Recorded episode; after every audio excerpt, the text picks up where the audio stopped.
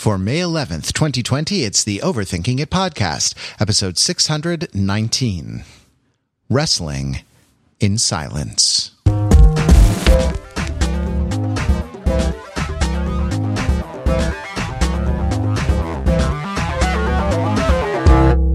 Overthinking It, where we subject the popular culture to a level of scrutiny it probably doesn't deserve.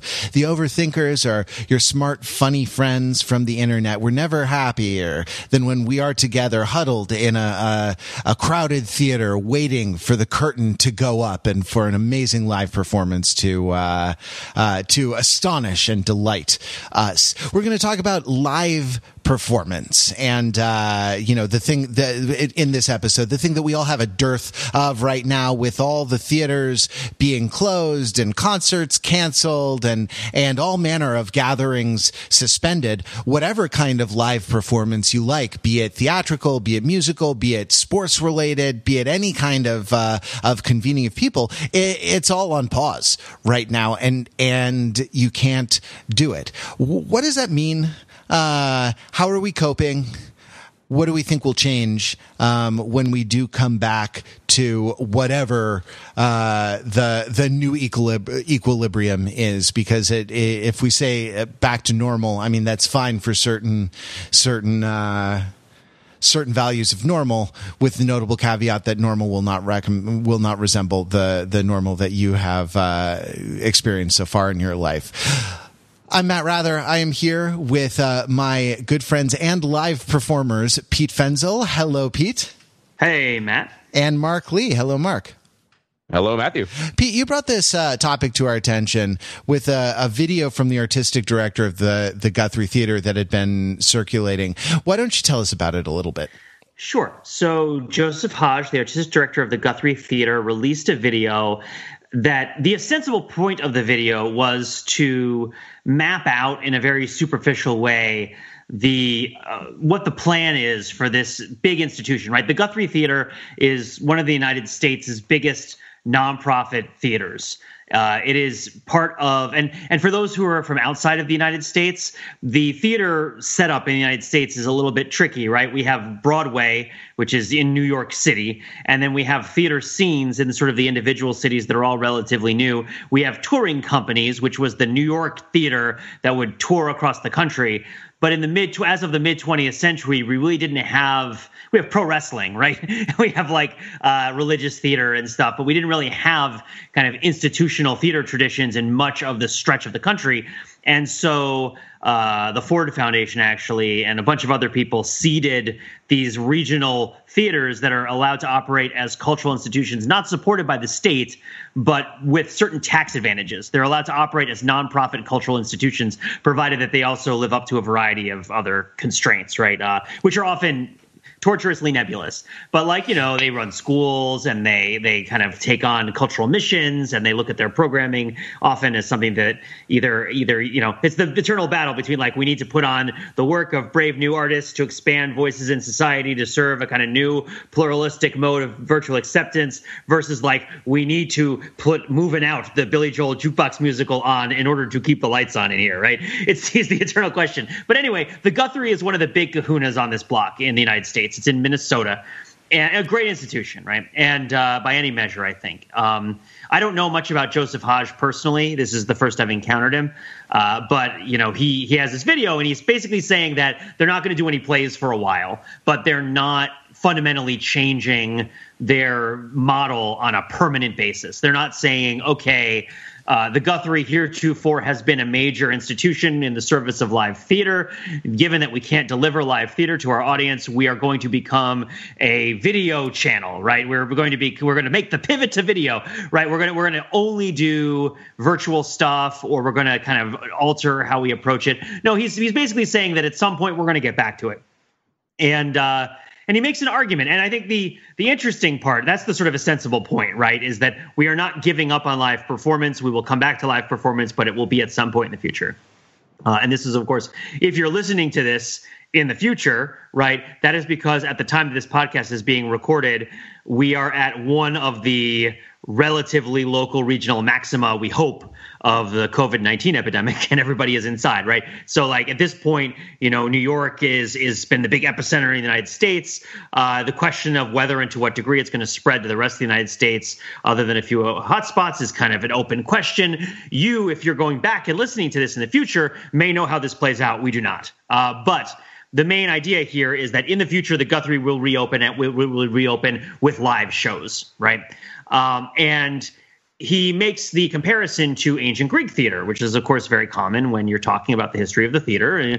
It's it's it's a pretty straight line, and and certainly the uh, the the gross inferior, inferiority complex of the European Middle Ages, right, as is evidenced in the name Renaissance, w- would reinforce the notion that ancient Greek theater was where it's at. Though, of course, uh, you know, it's also got two turntables and a microphone, so it's got that going for it.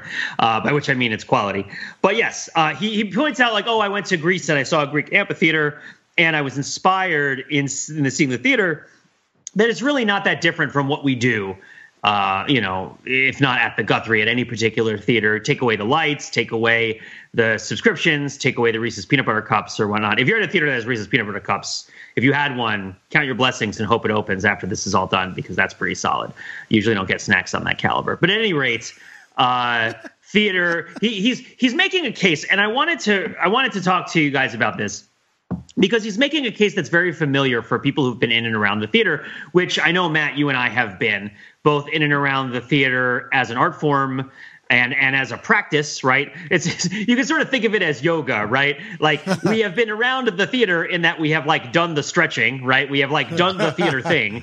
We have been around the theater as a practice in the sense that like doing theater over and over again for a period of time has a certain impact on how you view your life and structure it and like what sort of benefits and drawbacks, you know, it has in much the same way a yoga practice would. And then we've also been around the theater, the institutional business, right? I worked as a management programs associate for a theater management research company at one point, doing kind of fiscal health of the nonprofit theater work uh, after college. Oh, and hey, Pete, how, how was the fiscal health of the nonprofit theater? Excellent, I assume.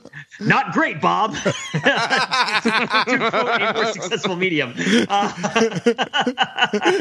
um, so in the United States, just as the sort of the basic primer, and and you hear from a lot of people, right? And this I think is particularly this is particularly uh, trenchant, I guess is the word that comes to mind, whether it's accurate or not. What with the recent uh, closing of the physical, permanent physical locations of the Upright Citizens Brigade Theater in New York City, right? The improv theater where I first started in improv. Um, a lot of people would argue and talk about, you know, oh, the theater should do this, so the theater should do that. It needs to do this, it needs to do that. But they don't have an idea of the constraints that a theater operates under in terms of the reality of the industry uh, especially in the United States, where public funding for the arts is uh, irregular and precarious, to put it kindly, right? As opposed, now keep in mind, we also are not a nation that has a kind of civilization culture score uh, in the sense that one might think. I mean, I guess you could say that we've like got the runaway cultural victory in that sense, but but like to an extent, we don't really have. Uh, a sort of unified philosophy and vision for public art in in our country, um, and it doesn't have a lot of support relative to the size and scope of the economy, and relative to what it gets in other countries. And in particular, being an artist, even at a high caliber, is like really rough. Um, and so, right, all this with all this in mind, the basics of the nonprofit theater to keep in mind is that almost no theater makes its money back, its expenses back on its shows you could think of shows as kind of a loss leader, right? And and a theater, at least when I was doing this work, you know, 15 years ago, uh, a theater was doing really great if it was making back half of its costs from just the revenue that it took in from selling tickets, right? If it was operating at a 50% loss just as a as a as an exhibiting arena, right? As sort of an exhibitor of shows, then it was doing really good, and it had to make up the rest of it through donations and through uh, educational programs and through classes and events, right? And, and, and all sorts of other things that they would deploy their resources in. And so, it, working for an arts organization is often an exercise in scrambling for fundraiser money from rich donors or from sort of semi-rich but consistent subscribers who pay a big premium, right, over what? Well, if not a big premium, then certainly like pre-buy a large number of tickets, right? Which is sort of one of the artistic constraints. But it, it always but, yeah. it always ends up being a big premium, doesn't it? Because yes, like at the, you, know, you know, by the time that they're actually like desperate to fill houses, you know, those tickets. I've never seen like almost never seen. I mean, Hamilton, you know, the Book of Mormon, right? Like where these things get absurdly inflated. But the the I've almost never seen a show in a regional theater not offer you know essentially like eighty percent discounts on its advertised ticket price by the time actual exhibition rolls around. Right, right. And the, the, dynamic in the U.S. is that New York has the theater enthusiastic, enthusiastic foot traffic to support a for-profit theater industry, and then there's various sorts of touring venues that can support various sorts of shows, but that these theaters that have these artistic missions that are exhibiting theater as sort of a habitual art, right? Like I'm going to go to the theater, right? Uh, and and I'm not going to go see Hamilton or Hamilton Decaf right? Or Hamilton the third. I mean, Hamilton's a bad example because Hamilton was that sort of really rare uh, you know, great movie that wins all the Oscars, right? It's like it was interesting and and popular. It was let's call it the the Mad Max Fury Road of its time. Yes, yes, exactly. it, was a blockbuster with a great deal of credibility in any particular slice that's relevant to how you look at the mission of theaters, right? It was representative, it was boundary pushing, it felt current, right? It was historically interesting. It was it was interesting from a just sort of how you structure and put on a show. The music was good, right? Hamilton has all these things going for it. Uh, but there's a lot of shows that are kind of more like we know this is what people are going to watch and this is what we're going to put on. And the regional theaters exist in a very awkward tension between wanting to resist doing that and doing it even more so. Uh, but I'm, I'm, digressing here, right? That's in like, well, you know, we don't want to just put on, you know, uh, you know, the the Jersey Boys, right? So instead, we're going to do Streetcar Named Desire for the 50th time, right? And it's it's like you know th- but these are this is a sort of wire discussion of the challenges of theater. But the main the main gist of it right is that theaters in general they are not a particularly viable commercial business uh, at large scale. Uh, you need to really really crack the math in order to run a theater as a business, and it is not easy. Uh, in particular, it ends to ends up being supported. And this was the other thing I found out by a lot of people who work for very little or for free, even at the top levels of management around the country. So, like you would be, you would see, you know, the executive director of this theater company that has a fifty million dollar annual budget makes a salary of zero dollars, mm. right? Yeah, like but just think of all the just think of all the think of all their equity compensation, and they get and they get use of the showcase, and they get use of the private jet. I you know I once had like a, a slightly heated exchange with the managing director of a Tony Award winning regional theater. Um, when I was in my twenties, and I, I won't name the person, uh, but I said to this person, like, well, it, you know, it seems a little like a lot of people have, have uh, attracting people into theater seems to be, uh, a difficult thing to do because, you know, the jobs aren't, uh, that well paying. And if you are, you know, capable of being professionally successful, you, you might want stability, you know, like, uh, uh, reliable housing, like ed- education for your children, food on the table and a reliable cadence. You might want these things and elect for that reason not to go into the theater. And, uh, this person here, she said, I don't know, Matt. I, you know, I work at a, a regional theater and I make a great salary. Now, because these things are public, I happen to know that this managing director made something like a hundred and seventy thousand uh, dollars, an unheard of annual salary, uh, it, and it's like, well, it was like talking with with you know, uh, talking with Bill Gates or something, and it's like, well, I don't know. I feel like you know, software is an easy business to to make billions and billions of dollars in. Like that was a pyramid with very very steep sides, and it made me. Uh, made me a little angry to hear that well, yeah. that that level. As you know, as I was considering whether I would. Um, uh, spend more of my life in this uh, in this industry. Spoiler alert: I did not. Right. I mean, I love the theater, don't get me wrong. And I've spent a lot of time and dedicated a lot of energy to supporting theater in various types.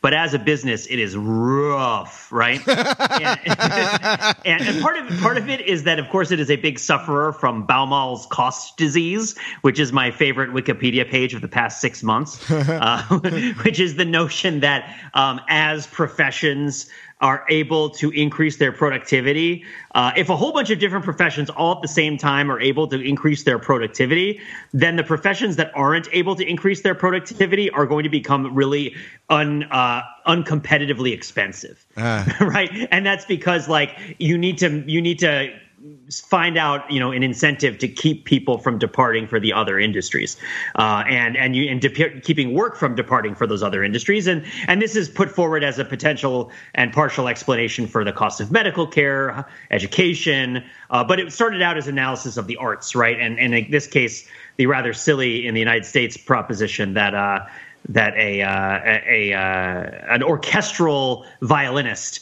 right keeps making more and more money right? Like even though they do the same work. Whereas like somebody who makes widgets can now make a thousand times more widgets than they could 200 years ago. And so why does the violinist make more money? But it's this whole dynamic of like theater has scale problems. And yeah. this is and this is what it gets back to with this whole question of like live versus virtual. The idea isn't necessarily that the virtual medium frees you up to do more interesting things. It's that it allows you to deliver at scale potentially. And that means that you could lower your costs right for your tickets if, if if the whole proposition were like we need to make money on tickets and the the running rate for watching a show on your computer is currently zero dollars, right? Like that means we need to like make it up in volume. Uh, but no, but I'm, I'm joking. But that's the idea, right? Is that like uh, the theater is competing against uh, it's competing against other forms of really very similar things, right? Basically, up up to and including video video of theatrical shows, right? Up into including people doing theater in their own homes. Uh, and and they, those have the productivity advantage and are able and also have the scale advantage, and so they're able to deliver to a larger number of people, which makes live theater really expensive. Plus, with live theater, you need real estate, and you have to put in a heating and air conditioning system, and you need more insurance and all this other stuff, right? And so it gets very very tricky. Um, but but that that's the sort of that's the sort of question that occasioned this video, right? Is like, are you going to finally capitulate on this whole question of productivity costs? But it's more along the lines of the question of coronavirus, right? Being like, well, you can't put a show on live. Are you going to do it virtually? And and the and the, and the what he says, right, is this notion that people who come together at theaters. Uh, uh, experience something that people who watch something not in theaters don't experience collectively. And this is something that goes back to Aristotle. This is kind of core to a lot of theater scholarship and a lot of both theater thinking and wishful thinking, right? Thinking wishful and no, um, which is like we've all heard because we've been around the theater, which is, of course, so incredibly dedicated to the necessity of fundraising and justifying itself, both for like grants from the public and also from donations from from private sector. The the various kind of uh, and also because the theater tends to have a lot of people who are big orators and flowery speakers like myself. Um, the various sorts of florid and overwrought uh, justifications for the superiority of live theater over uh, something you watch on your computer or listen to on your computer or on your TV, uh, right? Or a movie theater, right? Which even now seems like a, a shared experience relative to uh, relative to to what we've got. Well, by the um, way, that that theater like uh, theatrical motion picture exhibitors co-opt some of that sanctimony around the experience of of going to a movie theater, right? Of going yeah. to like you know buy your popcorn and sit among you know your fellow humans in community, reacting collectively to the you know the images that that waft over you, and like a little bit, it's this like it's this like well, this is the campfire. Uh, I mean, my my God, that the Emmy Awards co opt some of this sanctimony, right? Like television is the warm glow around which the world gathers as, as, you know, humankind has gathered for centuries around fire to tell itself stories of who and what it is. Now, I'm, I want to be careful here, Pete, because I, like you, feel the gravitational pull of doing the episode where we fix the American theater. And, yeah. and that's not this episode. No, now is not the time. right. Um, so, so I, will just say that when I was, um, uh, yeah, uh, I want to talk about liveness more generally. Now, when I when I was in my twenties and doing like things with like starting theater companies, we had ideas about what actually what was ailing uh, the institutional American theater, both commercial and not for profit, and we had at least some ideas about how to make some efforts that, in in terms of like either fixing them or trying to develop uh, other models. But I talked to a friend of ours who worked in in um, management consulting in like and in like branding and leadership sort of areas. And I I talked to this friend of ours about this, uh, and and she asked me, what is what is the unique value of the liveness of the live performance right? What what are the things? What is the the i guess the what is the marketing word? Unique selling proposition right? Of the of the aspect of of this art that is that is live that couldn't be done on on tv because let me tell you i've spent $125 on a hot theater ticket and come away with an experience that is inferior to a middling episode of Mad Men. Yeah. Just see, you know, and that like the the fact that it's live means you're you're taking that risk, and um, I guess uh, you know, and and the fact that it's not i don't know the fact that it's not commercial or that it's not uh, uh, sort of um, it's not shaped by market forces in quite the same way that that other things are, especially in, in the nonprofit sector. It Means you're you're taking that risk. But I don't I don't want to hog all the air. Uh, Mark, what what do you think? Have you responded because uh, to the the dearth of live performance? Because of the three of us, you go to the temple of uh, American commercial theater, Broadway, more than than Peter I either of us do. Yeah, before the baby came out, I was probably going to to a Broadway show or play like once a month, once every other month. Yeah, it's pretty. It's pretty pretty good clip. But before I, I try to unspool some of my thoughts on this, like, do they make uh, do they make so, you drag the sack of gold coins behind you to pay for those tickets, or do they take credit? They take Bitcoin, Matt. No, um, no, they do, don't take Bitcoin. Um, but before I go there, like, what was your answer to that question about what was the unique selling proposition, the unique value proposition I actually, I couldn't come up with one. I was working at the time in the nonprofit uh, theater space, and so it was it was a lot of this uh, uh, sanctimonious BS around like the the, the following the human spirit across its frontierless ter- journey across the terrain of the frontier of the frontierless human spirit and what binds us together and what makes us unique and uh, you know all of this BS and and you know what? Like you should go. Actually I read a book by Anne Bogart who's an avant-garde theater director. And like uh, what she said was a lot of us uh, you know a lot of us even those of us who are committed to this art form go to this go to the theater as though we're taking our medicine right? As though we're doing a chore. And even in the in the the language that people use if you're in the community to come out to their dumb shows that they do, right? Like, please come support live theater. Please come support the arts. Support, support, right? There's this idea that you're like mm. paying, paying a tax on your like, on your well, membership in the NPR class. And, and Bogart said, sorry, Mark, you pulled my string and now I, I just have to get it all out. Um, we should not go to theater as though we're doing homework. We should go to the theater as though we're going to a hot date.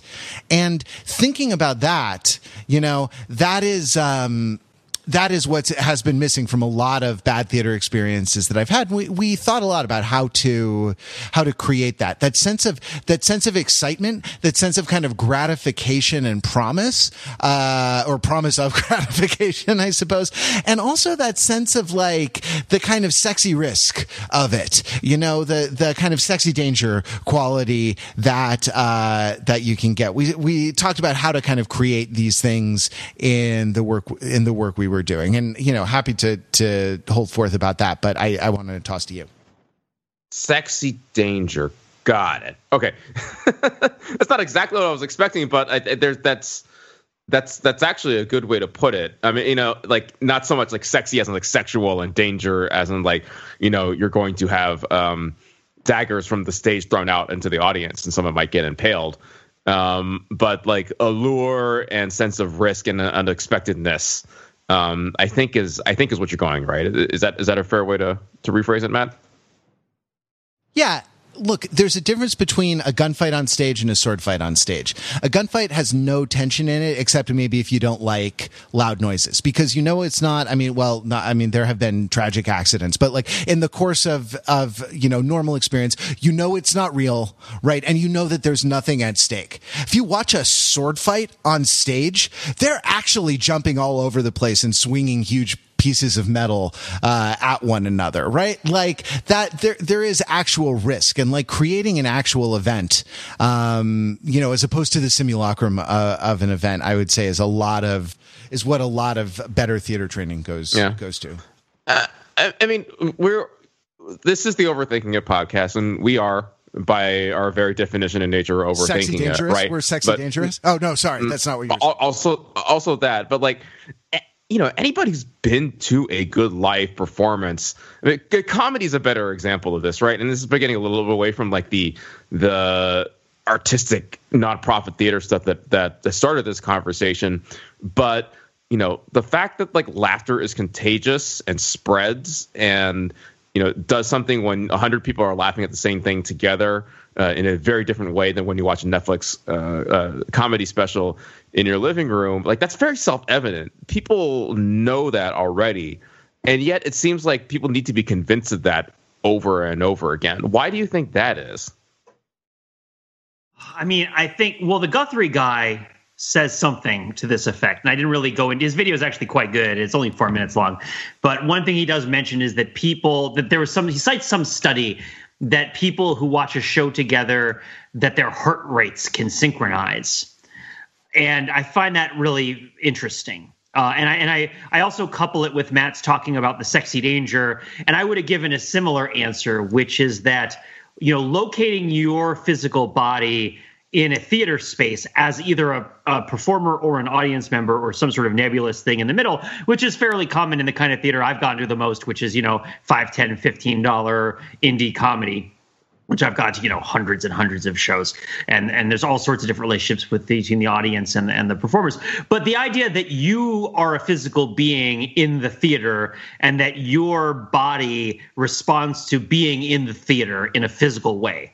Uh, and that might mean that, you know, you, you're you're intrigued or titillated or thrilled, or that you laugh next to other people who are laughing in a way that you don't when you're at home by yourself, right? Or that you you kind of feel a shared pathos with other people that you might not feel if you're at home by yourself. Or it might also just mean that you meet other people and you're kind of out and among people, and that there's a certain need to be among people that we're all feeling we're a little bit low on right now in in the world to to understate it, right? And so so I might I might suggest that that that is a big part of what's going on is people resist. There's a couple. The two reasons I would say that people would resist this kind of conclusion are one, um, the whole discourse around it is is very is very chased by necessity of the circumstance, right? Uh, you know, the when the nonprofit theater is soliciting donations from 65 year olds, they're not necessarily going to do that language of you know that you might hear at a theater workshop where it's like we're all just going to go out there and do what turns us on,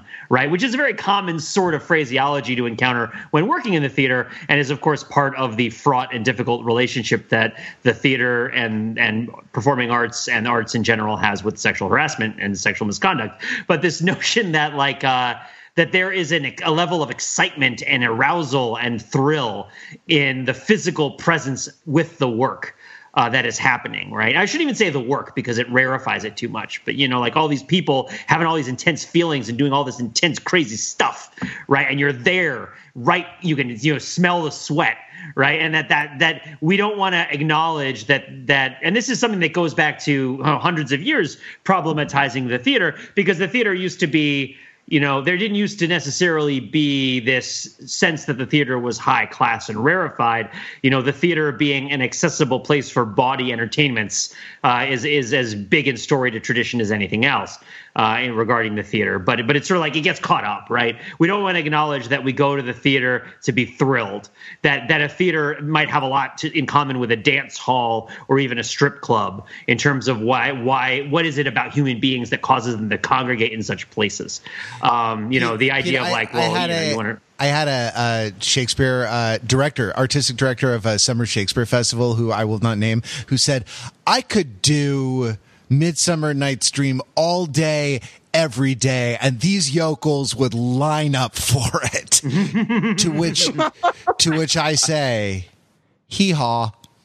I'm not. Yeah, I'm not. I'm not just saying that it's sexual. I'm saying that it is, you know, arousing in this in the right? neurological sense it's neurologically yeah, yeah, that, arousing that you can have your, a yeah. complex sort of relationship that isn't just a sort of commodified transaction but at the same time this desire to kind of decouple the human experience from the physical participation in bodies in motion is doomed uh, and uh, because you know there will always be cakes and ale this you know thus that was virtuous but at the same time that feels like a capitulation to our to really bad behavior. And so it all kind of spirals and becomes very difficult to talk about. But I think the other reason I think that it's tough is I think people people want to believe in a problem solving sense that it, that we can make that we can transpose uh, experience right? They want to believe i think that you can that the reasons that people object to change are stupid uh, and that uh, and that we can create equivalence. And the confounding dynamic in this other and there's a confounding dynamic which is just change aversion and loss aversion from people. But there's also this really pernicious confounding dynamic which is basically this. I think that if everybody were really in the matrix a lot more people would know right like and, and i and i don't think that and and this notion that you could that you could separate somebody's experience entirely from their reality uh, I know, I mean, maybe not in that very, very strict sense because these computers have all sorts of unrealistic uh, abilities to kind of manipulate the human mind. But what I'm saying is like, you're you can subconsciously feel or know things about your situation that you don't allow your conscious mind to think about yourself, right? And I guess that is sort of what Morpheus sort of proposes in the Matrix, right? Which is to an extent, at least sub, sub, you know, subliminally, that that Mr. Anderson knows that this isn't really his real life in the Matrix, and the reason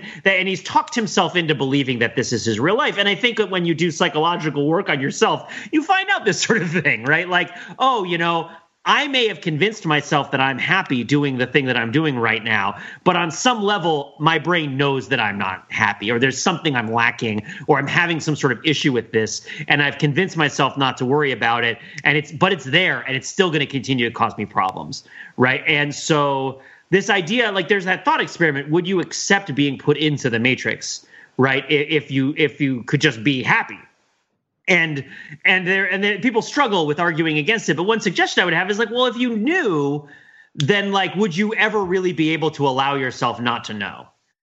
And and um and in that sense you know if what you need is to be among people right if you want to go and have a communal experience among other people then you can and the theater has done this you can go and watch you know um, something on tv and you can feel a sort of echo of that. But on some sort of subconscious level it doesn't feel the same at least to me. Now granted sometimes theater is very bad and expensive.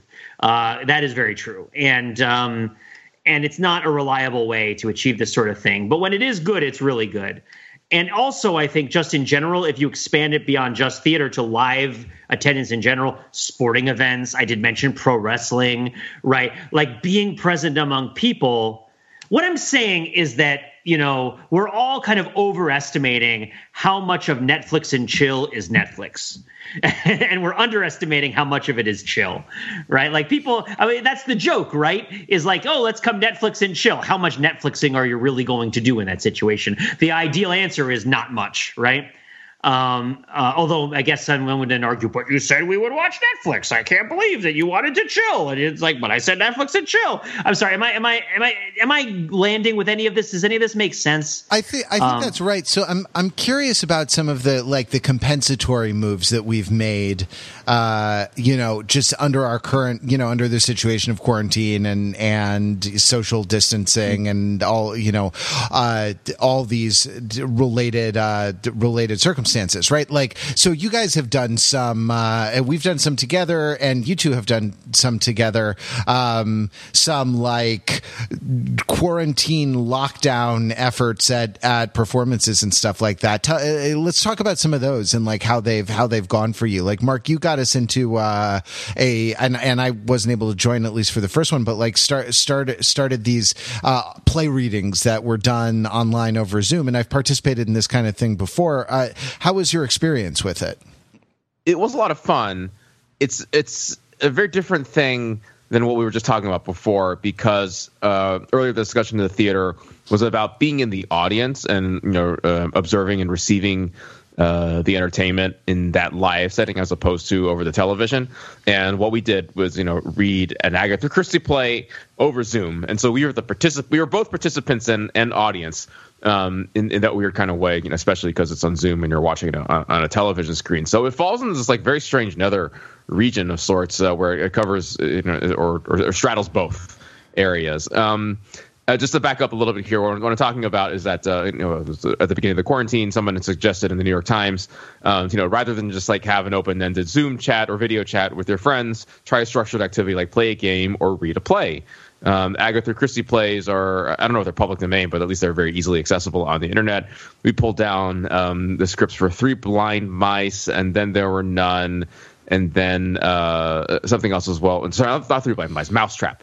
Uh, and then there were none. I believe there's another one that I'm that I'm forgetting. Um, oh, oh, oh, um, the the the witness jury for the prosecution. Witness for the witness for the prosecution. Yeah. Um, and so uh, we quote unquote performed them on Zoom. Uh, there were uh, Pete. You were one of the kind of the uh, one of a handful of professionally trained actors who who did join this, but the vast majority. I'm not majority. professionally trained. I'm academically trained. I'm not professionally. Oh, I guess we're, I'm we're, improv. we're, we're professionally splitting trained. hairs here. Pete, Yeah, yeah. I got professional improv training. That's true. Fair enough.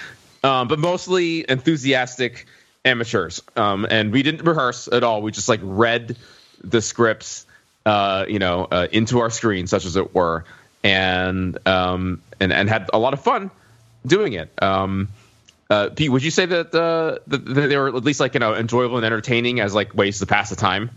Oh yeah, the Agatha Christie plays were really interesting. Um, and even though I still really wanted to give all you guys a hug, right? And it's like I see these familiar faces and I feel that yearning to kind of be in the same space as we talked about. It was it was definitely an interesting occasion, and the restrictions bred creativity. So the I think through experience, what we found was that who whodunits work really well, especially who whodunits that like not everybody's familiar with or most people don't know, because you read you're doing a cold reading, and so you all find out while you're reading the play what happens and what the twists are. Uh, and so, like, don't read ahead, right? You know, stick with it. Read only your character. Read only your lines. Don't read too far ahead in the script. Um, I mean, I guess you listen to what everybody else says, and then, um, and especially with the old timey Agatha Christie whodunits and other sorts of theatrical whodunits, there are often these bawdy and delightful twists, right? That are that are kind of worked into the structure of the thing and are themselves, you know, beautiful and and and sometimes they're ugly, but they're also beautiful and just and it's just such entertainment. And there's just a real shape to them, right? There's a whole there's like a shared experience of the shape of this art object you're all appreciating, and it just is earnestly entertaining and fun. And so I highly I highly recommend it. Um, funny voices are, are encouraged. Mm, um, accents. You know, accents are If you- great. If you, do them among friends and they're ethnic, they're not. Well, they're, they're, there's at least a context and understanding, and it's not offensive. I mean, one of the you know one of the one of the big arguments that you can make in terms of live live experience is you, the degree of participation. Well, I would I would say when you're evaluating different modes of entertainment, one of the axes is the engagement and participation of the audience. And having a sort of Zoom reading in sort of the old style, right? We're all gathered around the fire to read poems or read a play together. Uh, it's it's just it has such a wonderful mixture of of listening and watching and experiencing and participating, and it's just it's really nice. So- And just to draw it back to the actual live theater, the participation part, you know, even though you, if you're an audience member and you're not like called upon to, you know, suggest a non-geographical location like in an improv show, um, you still are a participant in that regard, right? In in in the traditional regard of like you applaud, you gasp, you laugh, um, you inject your element into the performance, and in a way, you do help shape it. Is that a fair way to describe what the audience does? Oh yeah, like like the uh, you're talking about yeah the the the feedback right? Yeah. the audience provides e- to the performer. Even at like the, the simplest level of like, you know, on one night, you know, a certain joke just kills and the laughter yeah. peals and peals and peals. And like the, the uh, performer just like sits back and takes it in and lets the pause and then proceeds with the show. And then in another night, if the joke just doesn't land for whatever reason, the performance is off, the audience was in a bad mood, um, you know, the, the, the laughter is more muted, uh, and, and the performer reacts accordingly. Right. I mean, the biggest place you see this is in pro wrestling in empty rooms where like some performers really need to feed off the energy they get from the crowd and some performers are able to bottle whatever madness they have right?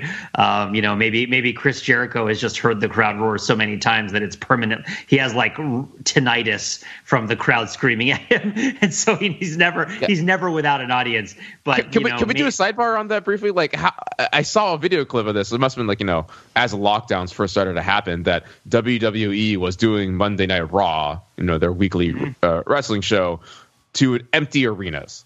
Yeah. Um, because like, I, I guess at, at, this point they can't do it at all. But the, at the time, it was in this weird, uh, you know, beginning phase of the of the lockdowns where the performers could all and the in the cast and crew and everyone could come out and do their thing, but no one could be in the rafter in in the stands to do it. How many times did they do that? Uh, and like, like what what additional context, Pete, are you aware? Oh, well, I mean, I I I would say I mean, well, they did WrestleMania, right? They did a two day WrestleMania with no crowd. Really? Yeah. Oh my. God. Oh, you gosh. Gronk won the won the belt.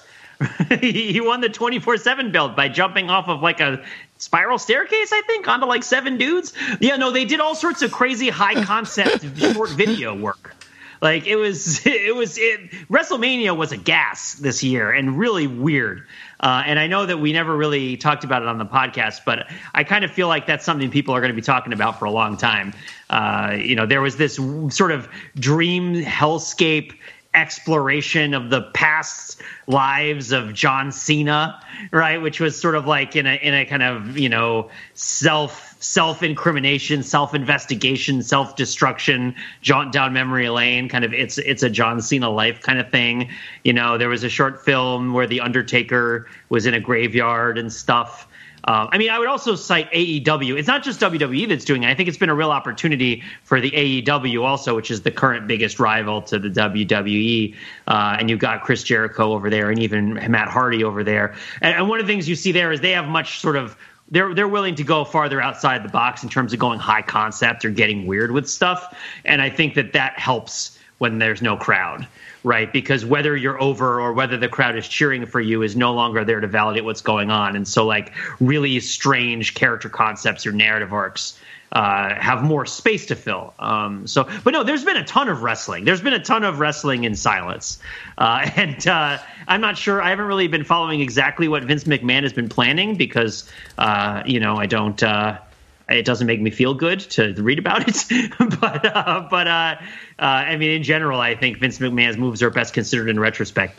Um, but you know, they, they, did a big 25 year anniversary thing for Triple H, so there's been a lot of wrestling. Wrestling has been around. Um, I mean, I think they even got classified as an essential business in Florida, right? Um, that is correct. I mean, I mean, people don't pin themselves, right? So like jabronis don't, you know, don't know, don't roll their own no or I, something. I you, right? I'm in a rest. I'm on an online wrestling league. Did I tell you guys this? Maybe no, I should put this yeah, in the podcast. Yeah, let's it's, put it in the notes. You, you, you created like uh, avatar versions of yourself in the wrestling game, right? Yeah, it's all done through like an. A friend of mine does it through his Xbox. Right? So it's sort of like we're all Xbox characters, and we all have a league where he plays AI matches of us against each other, and then we send him promo videos of us trash talking each other, and then he shares the shows on YouTube, and we all watch watch them. Um, and it's it's called Quarantine Action Wrestling, and it's a lot of fun. Um, so uh, if you want to check that out, by all means, I, I, make no promises about the quality of my work. I have a newborn baby, but but it is but it is a lot of fun. Um, so yeah, so that, so yeah, so to answer your question, wrestling exists. It is plentiful and it is strange. Um, and uh, I mean, yeah, their shows have been suspended, like they hit an end of a season, et cetera, et cetera. But uh, but it is definitely definitely weird to, to go back to, to go back to the Zoom play readings. Now, to be really clear, if you were like just log, if you're not one of the participants and you just logged on to watch it, or like if we hit record and shared it out, it would be terrible, right? Like it's not like it's not meant to be entertainment in that way It's to be just kind of passively consumed. Um, but uh, uh, it was enjoyable for for those who did it nonetheless. I I, I would ask though. Well, why? Wait, other- wait, wait, wait, wait, wait. I, I'm I'm not satisfied with that. Why would it be bad? Like, why wouldn't I be? If you're just reading the story and kind of acting it out and having fun with it, why wouldn't I have fun watching you do that? It- it's act, acting out is is just is being too charitable to it because you know um you know for the most part we're like you know we're not we're looking at the screen. We're not engaging like you know really with the visual medium. Uh, we're just reading the damn thing off of our our phones because it's the first time that we've done it. And you know there's not like a lot of there's minimal pantomime. Um, it's not like you know an interesting visual thing. It, it goes back to the theater director uh, point about how you know theater fundamentally is you know to experience live, and if you put it on a screen, then it's you're competing against film and TV, mm. uh, and it kind of defeats the purpose of that. Um, but uh, interestingly, though, what we just did last night, the Zoom karaoke, there was like a fair amount of just like sitting back and and being an audience for something that is we typically experience in person, but then it was being sublimed through um, sublimated through Zoom. I'm talking about like the, the karaoke party that we had. Right? Yeah, so we we had a karaoke party, uh, some overthinking it friends and some some other friends, and and uh, you know, and so it it turns out that like because Zoom is a screen sharing medium, uh, you can share like a YouTube video playing on your screen, and turns out also YouTube is chock full of karaoke versions of your favorite uh, karaoke songs. And so if you Google like just name of song karaoke or YouTube search, I should say name of song karaoke, you're probably going to find a track which you can uh, share your screen and share the audio of and uh, sing along uh, at the same time. And the synchronization, the syn- synchronization between uh, the track and the the vocal performance is like a it was like a B plus, right? like it's it's it's close enough for jazz, um, and that's uh, you know, and it's uh, it's great fun. Um, so so we did this, and like I definitely, you know, I definitely found the there was a a like the in a in a private room karaoke setting, like there's a lot, or even a bar karaoke setting, there is a lot of this aspect of like, there's bodies in space, you know, there's like, there's sexy danger because like you don't know what people are going to try to sing. Like, you don't know if they're going to be good or be terrible. You know, you don't know if you're going to get up. Like, are you going to dance? Are you going to, you know, what is, what is the, there's a kind of uh, certain aspects of uncertainty about the experience that make it exciting. And, and um, you know it it excites more senses than than just the kind of the passive ones seeing and seeing and hearing. Like there's a, a, a touch component as your feet stick to the the geologic layers of beer spilled on the linoleum floor of your private room karaoke studio. There's a uh, a smell in the air from all the bodies in this space. And and um uh, and there's you know uh, other, other things, tastes, the tastes of the chicken wings that that you eat, the mozzarella sticks as they're brought into you. It excites all the all the senses at once, and I definitely was was missing that. But the the feeling of like of the screen kind of objectifying was something that that I definitely that I definitely had. When I uh, finished one of my performances, like I uh, that I did I was a, a little bit where the, um, where I would expect just a huge kind of roar of of like camaraderie at the end. I, I won't say approval because I don't think I was great, but like uh, camaraderie at the end. It was sort of silent, you know, because everyone's on mute politely observing you doing doing your thing. And so like a, as a performer i definitely felt that that remove. And also as a viewer i sort of you know you hear the pitch a little more clearly than you do uh, when it's in person. And it's like hey maybe this person actually can't sing journeys don't stop believing uh, like that's that that song is high. That's awfully that's awfully ambitious. And so like the some of the the fellow feeling right? Like like some of the sort of comedy uh, is is evacuated from the experience when when you do it at a remove. Th- that said, um, uh, you know, it's still on balance was really, really fun and positive uh, to do. Uh, you know, in just in itself, I'm I'm comparing it with the the other version, the the version that you do when you're all together.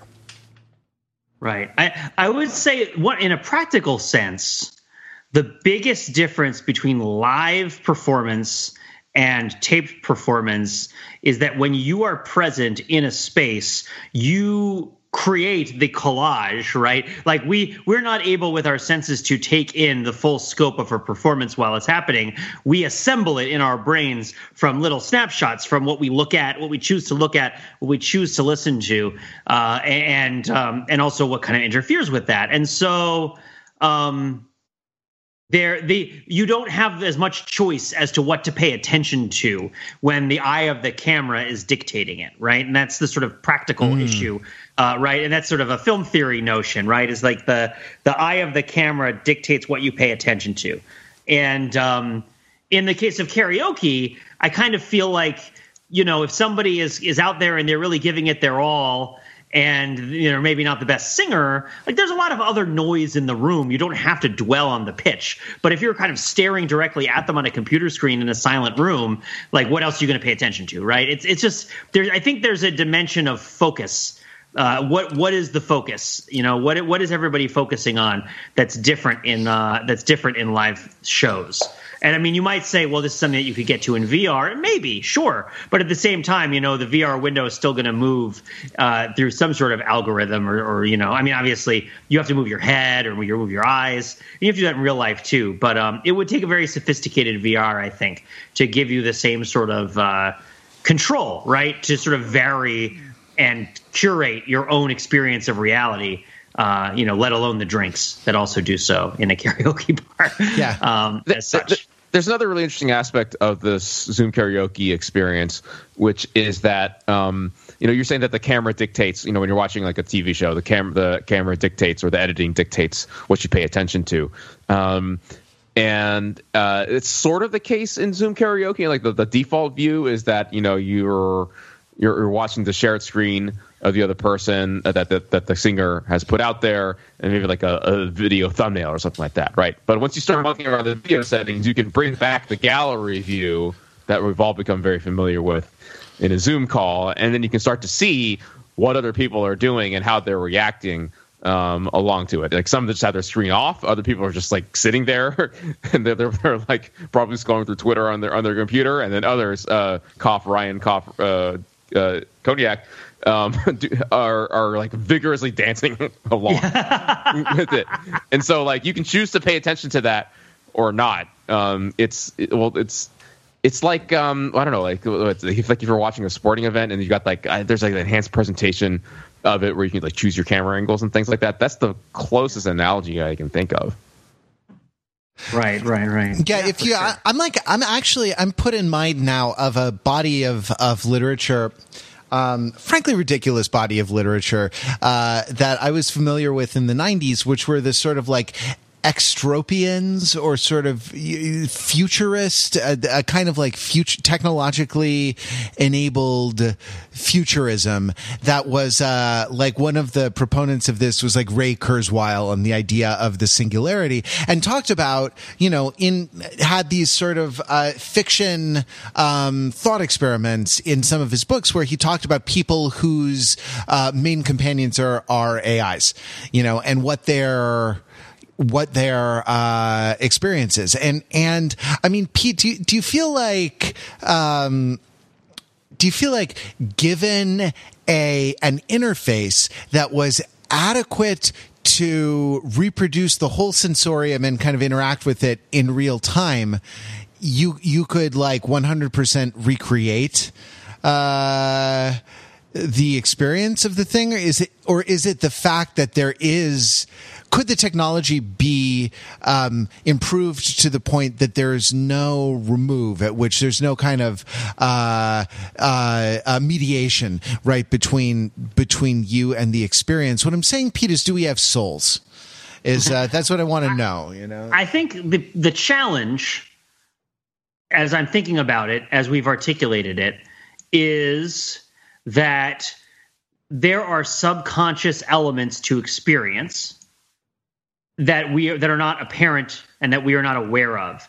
And that these subconscious elements are have dependent variables related to us and our bodies and our minds and our personal histories and a whole lot of other things that are that are true only for us and localized only to us in a way that we could assert with any sort of confidence in a subjective manner, right? They, they are probably shared across a large number of other people.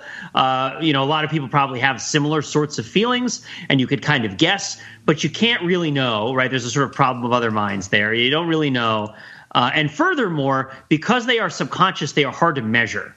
And so it's not that, uh, it's not just that the technology can't be made that could symbol that could uh, simulate it. The issue is would you be able to measure whether you had succeeded at doing it? And and and sort of the way in which people seek to solve problems has a very sort of Wittgensteinian approach to it, right? Which is like if we can't really demonstrate, if we can't really say that we've observed it, we can't really assert, uh, uh, assert for it to be true. You know, certainly we don't fully understand all of the subconscious factors that go into you know human experience in a general sense, and we don't understand them in a specific sense for an individual person. So, uh, so we can't necessarily assert that they even exist if we don't know what they are and we can't measure them. Uh, then we have to do the best that we can. And the tech paradigm would be okay, what's the best product you can make with the information you have and the metrics you have about your customer? And so, in that sense, that mentality is going to run into severe limitations in terms of creating an experience that's on parity with live. I think, right? Because the whole notion of like, well, we'll just measure it right? It's like people won't tell you the truth because they don't know the truth. And I guess you could look for biological markers and you could get to some sort of very crude formation of it. But I do think that that it will be it will be different. Um, it, unless there is some sort of thought technology that supersedes the current notion of metrics driven product development uh, and kind of user development in a technology space. Unless there's another kind of revolution and transformation in how that works, I don't think you're going to really fully capture uh, the dynamic that we're talking about. Yeah, right? what you're, what you're yeah. saying is that, that we don't know what we don't know in a lot of you know in a lot of ways. And I mean, it's actually like more than I was really taken with your your you know description of these these unquantifiable. Um, or uh, potentially unquantifiable unconscious factors um, being, you know, uh, so so path is so dependent on uh, our history is so dependent on our sub- subjectivity. The other thing is that they're dynamic, like they change over time, you know, right. and that like one of the most gratifying things about going to see music live for me, for example, in bands, you know, with bands that I know or don't know, um, is that you can look at the communication happening. You can look at that, like that open network connection, you know, that non-buffered, uh, real-time exchange of data. Um, among the musicians, you know, presuming that they are uh, trained enough, skillful enough at their their instruments and and experienced enough playing together, um, or experienced enough playing that they can discover playing together. Um, like watching that happen like one of one of the things i love in music is like hearing something that i think is amusing or funny a little joke that someone slips in or something like that and like looking at the bassist like look over to the keyboard player and kind of like smirk like yeah got that you know?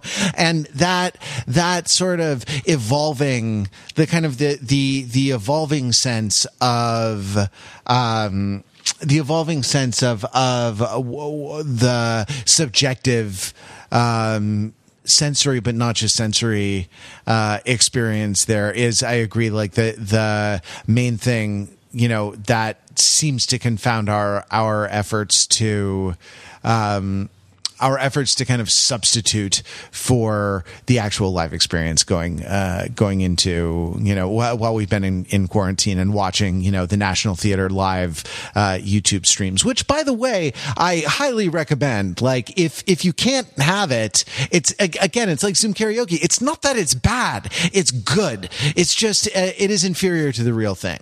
Um, yes, you know, and that's. Uh, uh, I, I, don't even want that frames it negatively. The real thing is superior to it. There, that's it. That sort of frames it maybe more positively. Um, uh, that said, like it, it, if you cannot eat you know, a, a three course meal and all you can have is a Nutrigrain bar, right? Like there is some nourishment in that, in that Nutrigrain bar.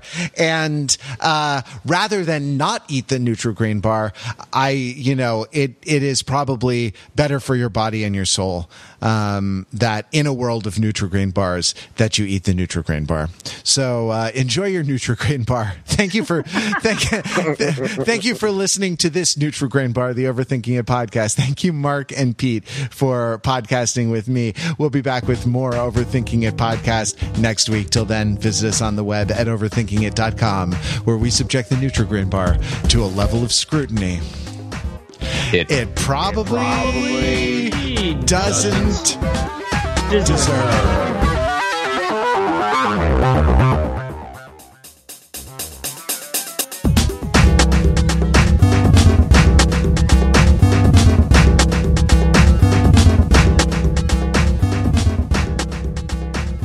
I don't know about you guys, but I spent the second half of this podcast uh, thinking about how amazing it would be if a nonprofit theater put on a stage production of The Matrix. right? Right? Right? Start think about it, right? Huh? Huh? Yeah. I know, right? Amazing. That will save the theater after the pandemic. Bullet time, bullet time. Everybody's bending over bullet time. Woo. Hi, I'm Javi Fiesting. Are you going to take the red pill or the blue pill?